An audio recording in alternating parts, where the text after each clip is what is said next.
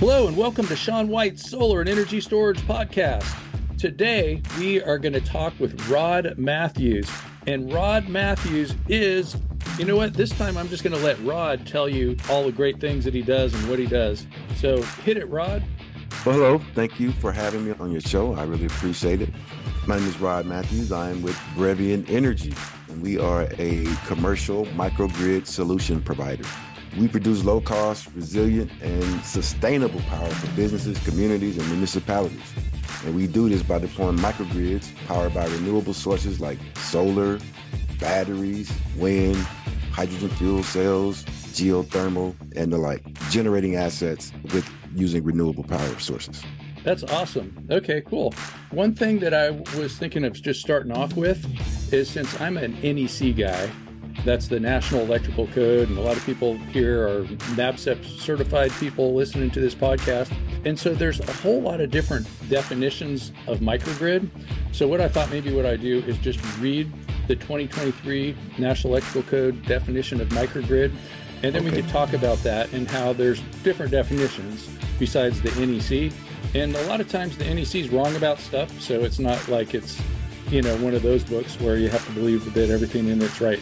Here goes the definition an electric power system capable of operating in island mode and capable of being interconnected to an electrical power production and distribution network or other primary source while operating in interactive mode, which includes the ability to disconnect from and reconnect to a primary source and operate in island mode.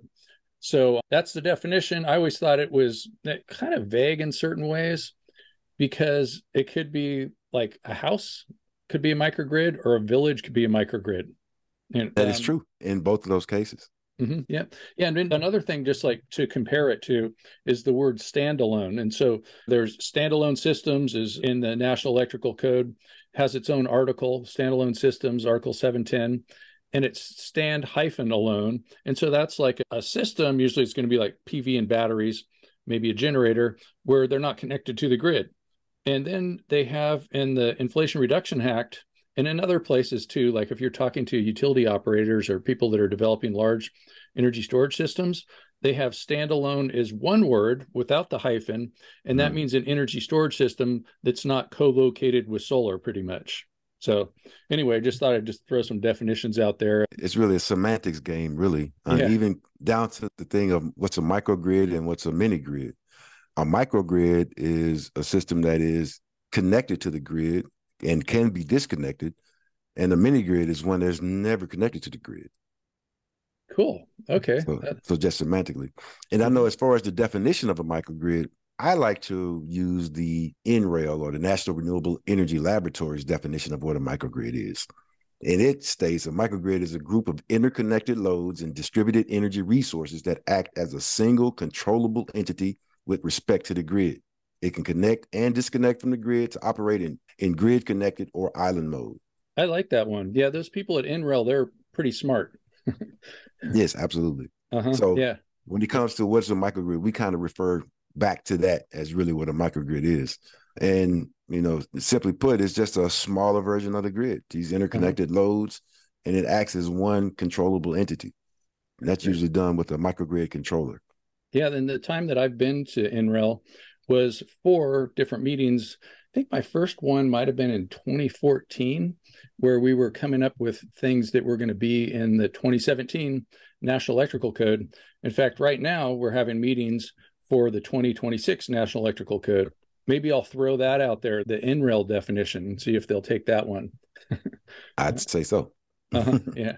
Yeah, because one of the things that kind of confuses people is like they might have like some isolated place, like a small town, a mine, an ashram, whatever it is, and they want to have like their own grid. And they're not connected to the grid, so they can't connect to and disconnect from the grid. And I kind of want to call that a microgrid. Would you call that a mini grid? If it's not connected to the grid, it's semantically a mini mm-hmm. grid. Okay. All right. Cool. I have to throw that into my box of definitions. yeah, one of many. uh-huh. Yeah. Yeah. great. Great maybe you could tell us what kind of microgrids you've been working on. Well, primarily we've been doing solar. Of course, that's our primary generation asset. And we store our excess generation in lithium ferrous phosphate battery systems. And then we have the ability to spin those up and be able to take the load when the solar is not producing at that time. We match the battery output with the output of the solar so we can switch between the two, which is really important here in California, as you know with pretty much all of the major utilities, but with San Diego Gas and Electric, which is our utility company here, they have what's called time of use. So they have three different rate periods one for peak, which is that four o'clock p.m. to nine o'clock p.m. And those rates can be in excess of 50 to 55 cent per kilowatt hour. Yeah, I was just doing a video for my NABCEP PV technical sales class yesterday, and I had one In fact, I could pull it up even right now because I was just looking at it. I won't mention the utility because I don't want them to get mad at me, but it's not very far from you. They have one peak rate for weekdays that goes up to 74 cents. Yes. And I was like, wow, that's pretty high. I have a friend in Germany, and he says that there's some people that are paying a dollar or a euro a kilowatt hour. When he told me that, they're about the same, a dollar and a euro. Right, right, right but that's I mean, some good reason to have some of those lithium ferrous phosphate or we call them lithium iron phosphate or lfp batteries mm-hmm. i kind of like those batteries i actually just did a podcast on that about the battery technologies i think that's definitely the future or at least immediate future yeah, or, I'd say the immediate future. I mean, the mm-hmm. distant future for you know storage technologies. I think it's going to be changing dramatically over the next five to ten years. But I think as of right now, the lithium ferrous phosphate batteries are probably the best option. One because they don't pose the fire and temperature hazard as the lithium ion batteries do, and they have the ability to cycle more than the lithium ion batteries, so they're a lot more efficient.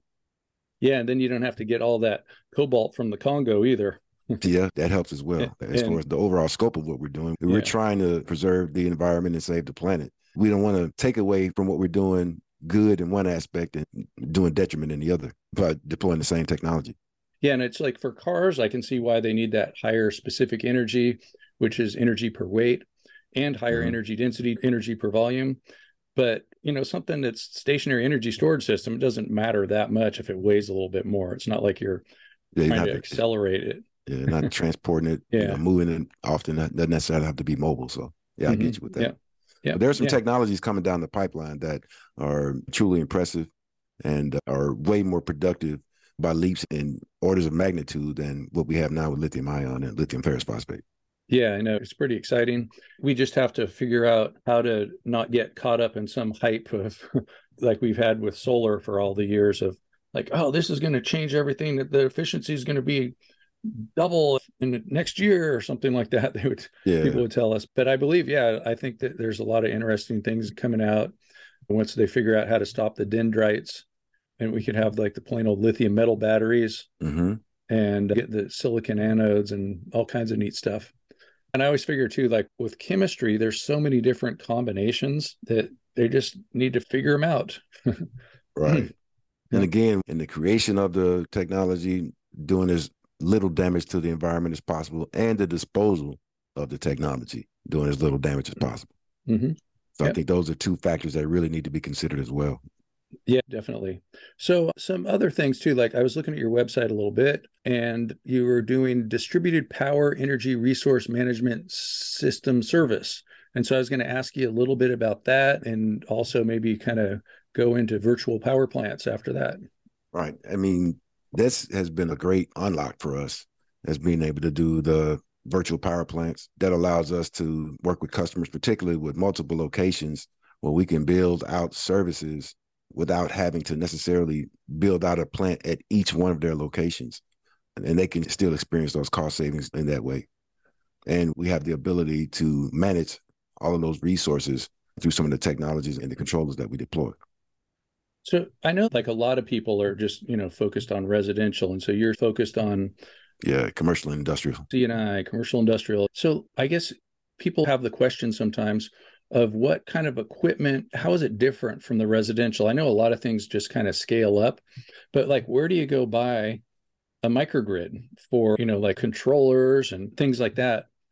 And then you're going to have to figure out how to control it yourself too with software and connections. Yeah, well, you certainly don't go down to the local hardware store and purchase it. oh, oh, man, uh, I was just going to go just now. no, you can't go to Home Depot and get those. Surprisingly enough, though, at places like Costco and things like that, you can get stuff for the home installations or work with some of the companies that can do so. But really, on the commercial and industrial side, it's really about having the relationships with installers or what we call we're EPCs or developers that we do engineering, procurement, and construction you have to have someone like that who has relationships with the vendors and the manufacturers for the commercial level equipment to do so. I mean, as an individual, it's hard to do it yourself to go and make a power grid. Because really, if you think about it, you know, now with the relationship that you have with the investor owned utility that you deal with now, really all you worry about is you go and turn on the switch and the lights come on. You really don't care how that happens. So, same would be you would deal with someone like an engineering, procurement, and construction company or a developer who you look to deploy these renewable energy services, really all you care about is going and flicking the light on and it comes on. However, now you do so at a lower cost with better resiliency and more responsible for the overall impact on the environment. So when you do stuff like that, how does it work? Like I know a lot of it's going to be making connections, network, all that kind of stuff with like computer stuff. And then there's going to be some kind of connection to somebody that's going to be probably managing the loads and the sources mm-hmm. sort of in real time, sort of human, sort of AI, maybe like AI with humans looking at it. And so, how does that work? Well, really, just like you said, you know, with IoT, the Internet of Things, that gives us the ability through sensors to really monitor every aspect of what's going on at a power plant. It doesn't require really a lot of human intervention. Things like the grid controller systems that are with AI built into them know how to keep a system optimized, know when to appropriately dispatch which particular generating asset to match what load, mm-hmm. know exactly what time it understands, because all this stuff is pre programmed. It understands what time is peak time. It understands, hey, I need to shift the load mm-hmm. from solar because it's only giving me 55% of our load capacity right now. I need to shift that to the battery because it's getting ready to be peak time. So I don't want to pull from the load. So a lot of that stuff is done automatically and it's all monitored remotely, you know, with either a Wi-Fi connection or satellite connection or cellular connection. It goes back and we can monitor via our dashboards. It feeds all that information in real time to us. So we can tell what's going on, whether or not we need to dispatch somebody, whether or not we need to better tune or finer tune one component of the system or not. All that stuff is being fed back to us in real time. So, how do you set that up, or where do you get like you've got a microgrid controller for a factory, and so you set it up, you get it all working. Are you the one that's going to be monitoring this stuff all the time, or keeping an eye on it? Or you just kind of set it up or is there some kind of like centralized location that does stuff like that? There's really mm-hmm. two ways we go about that. So one we have two models of how we deploy services. One is a done with you service meaning that as a customer you own these facilities. You own your power generating assets. And you also get the opportunity to take all the tax credits and incentives as well in that situation, they could pay us a fee to actually operate the system for them and actually provide maintenance for an O&M contract. We operate and maintain that system for them. And there is a done for you service, which we do with called power purchase agreements. Mm-hmm. So we just make a long term 20, 25 year mm-hmm. agreement with the customer. We build out the facilities. They don't have any capex or capital expenditures going out to build these plants. We take care of all that it would be just like their traditional investor owned utility where they flip the light and they just worry about it, it coming on. They don't worry about how that happens. They just understand that they're in the contract to save money. They have more predictable escalators and more resilient, more responsible power. Mm-hmm. Uh, awesome. We take on the burden and the expense because we're providing a service to them to keep it going. So we're contractually obligated to keep that service going. So we have to monitor and maintain the system when we're producing the power for them. Mm-hmm. And so for getting this kind of equipment, like I know it's pretty easy to go like for residential, somebody goes out and they buy their, you know, their residential battery and their residential inverter and there's a whole bunch of them out there. Then they hook them up and then they even get like the person or the company that sells the inverter and the battery, they can even do a virtual power plant for somebody's house. Mm-hmm. So you have like Enphase, SolarEdge, Tesla, and a whole bunch more doing that kind of stuff. And so for a commercial system, it gets kind of bigger. And so you're more managing it and things like that. So let's say, like with a virtual power plant operator, like a big one, then they'll say, okay, we need to negotiate with the utility to sell electricity back to the grid because the grid operator is paying 80 cents a kilowatt hour right now because everybody's air conditioner's on. How does that work? Again with opportunities where you're building a virtual power plant a lot of that stuff comes into effect when you're designing the system mm-hmm. right so you can design a system not only to meet the needs of that particular customer but if you understand what the economics are of the market that you're in how you can sell your excess you can build a plant that can sell excess to the local utility to earn revenue that way so mm-hmm. that makes up your total balance sheet at that particular time what kind of size batteries are you been using?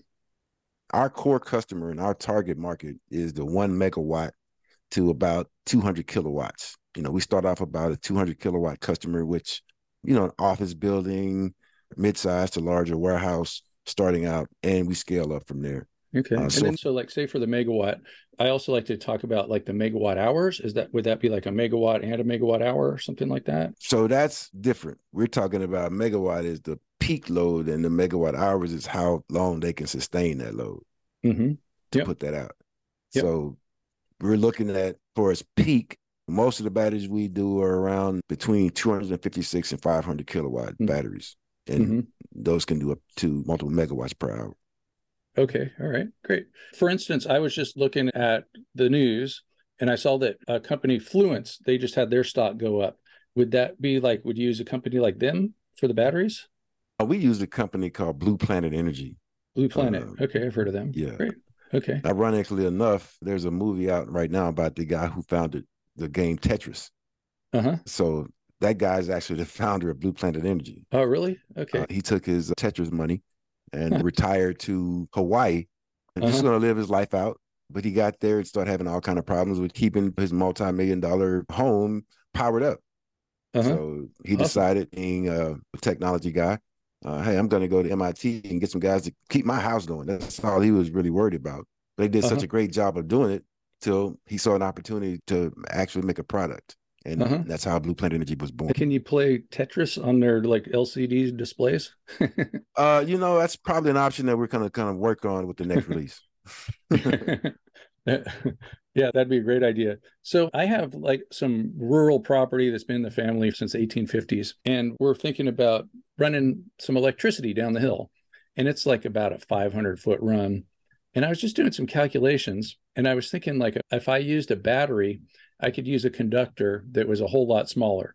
So if I cut the current in half, I get four times the benefit. So that means that I could use like 25% of the wire for the same amount of losses, right. or I could have a quarter of the losses, you know, even better, just like have a lot less losses. And it's kind of mm-hmm. a lot of losses going down the hill, voltage drop and all that.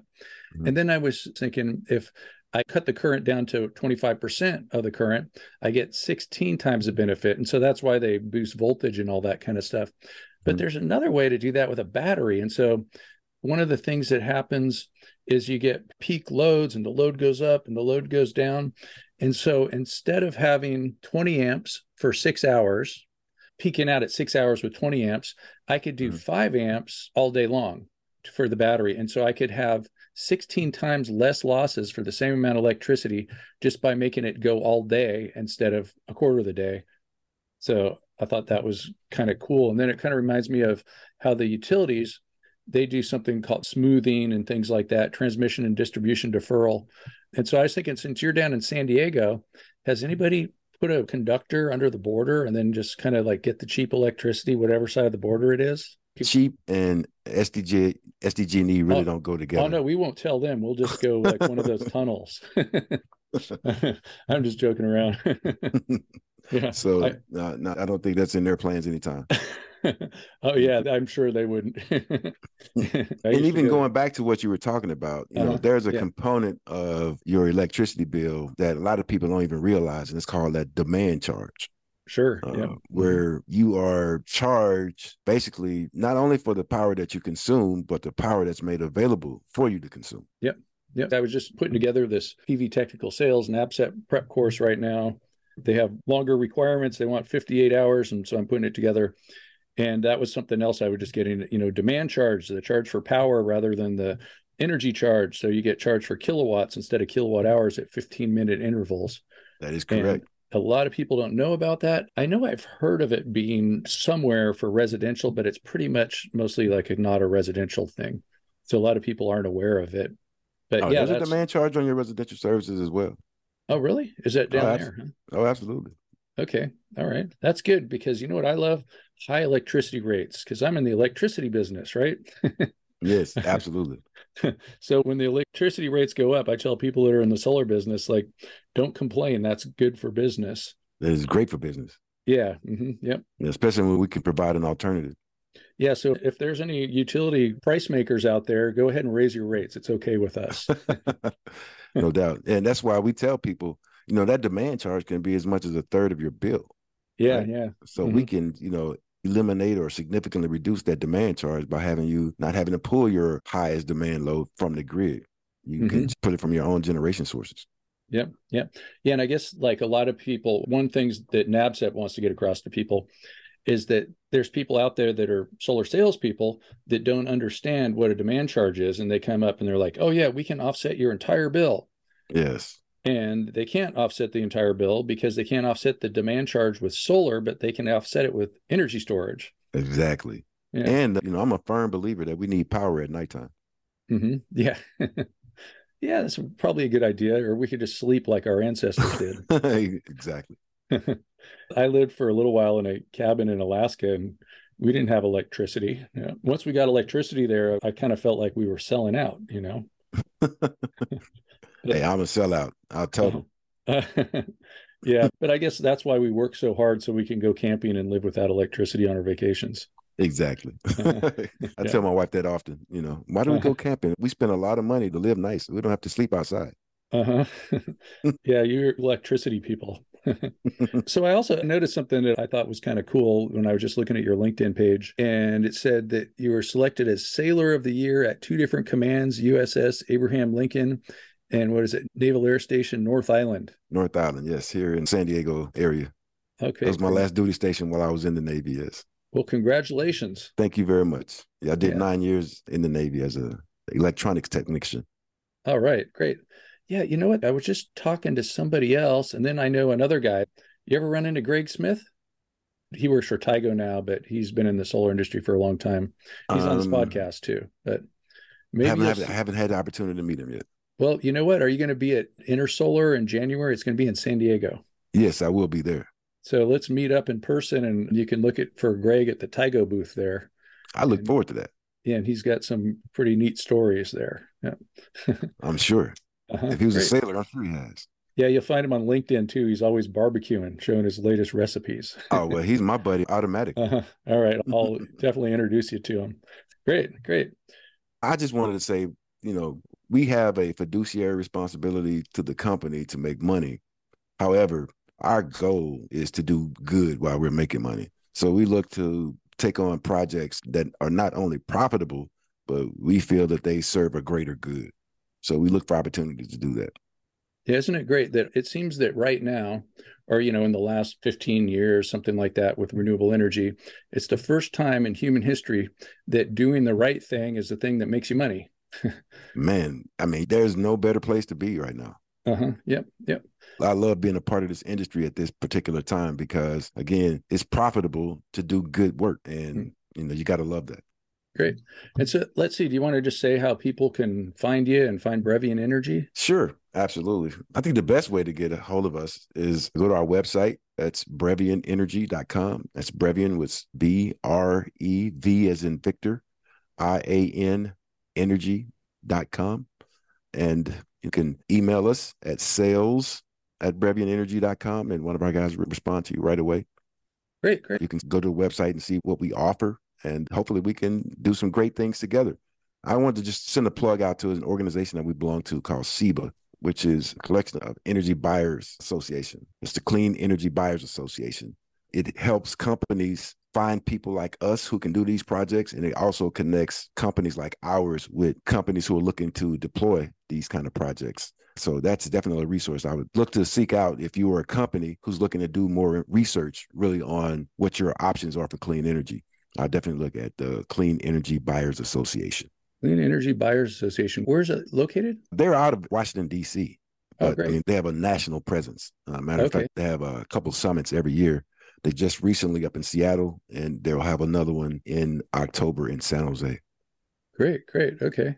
Yeah, I go out to Washington, D.C. Now it's going to be about four times a year for doing classes for grid alternatives and kind of like hanging out, Okay. riding the bikes around there and stuff. Yeah, I have a good buddy of mine who's associated with Grid Alternatives that works here. His name is Eddie Price. Oh, great. I'll keep an eye out for him. Mhm. Great. Also, maybe I'll even see you're going to be at the RE Plus in Vegas. Oh, that's a must. Yeah. So let's look each other up and we can meet up at all these different places. Definitely. You know, one of the great things about this particular industry is there are a few conferences that everybody attends, and it's almost like family. You Yeah. Yeah. get to know people, and it's a pretty tight knit community. Yep. Um, and most of the people in this industry, they really share the same passions. So it's fun to be around. You know, most of them are really committed, not just to making money like we talked about, but actually doing good and actually trying to help save our planet. Yeah. Amen. All right. Okay. Well, I'm glad to have a new family member too. Absolutely. Uh-huh. My cousin from the other side, right there. We got it. Yeah. Can't wait to shake your hand. I wouldn't be surprised if we probably already hung out over the last however long, you know, but No doubt. okay. I really enjoyed the conversation and uh, continue doing it. You have a great show, have a great format, and I really appreciate just listening to some of your interviews. So I appreciate having the opportunity to be on with you today. Thanks, Rod, and thanks for listening to Sean White's Solar and Energy Storage Podcast. To find out more about solar, energy storage, microgrids, everything under the sun, and, well, not under the ground, go to Solar Sean, that's solar, S E A N dot com. Check out some of my HeatSpring classes.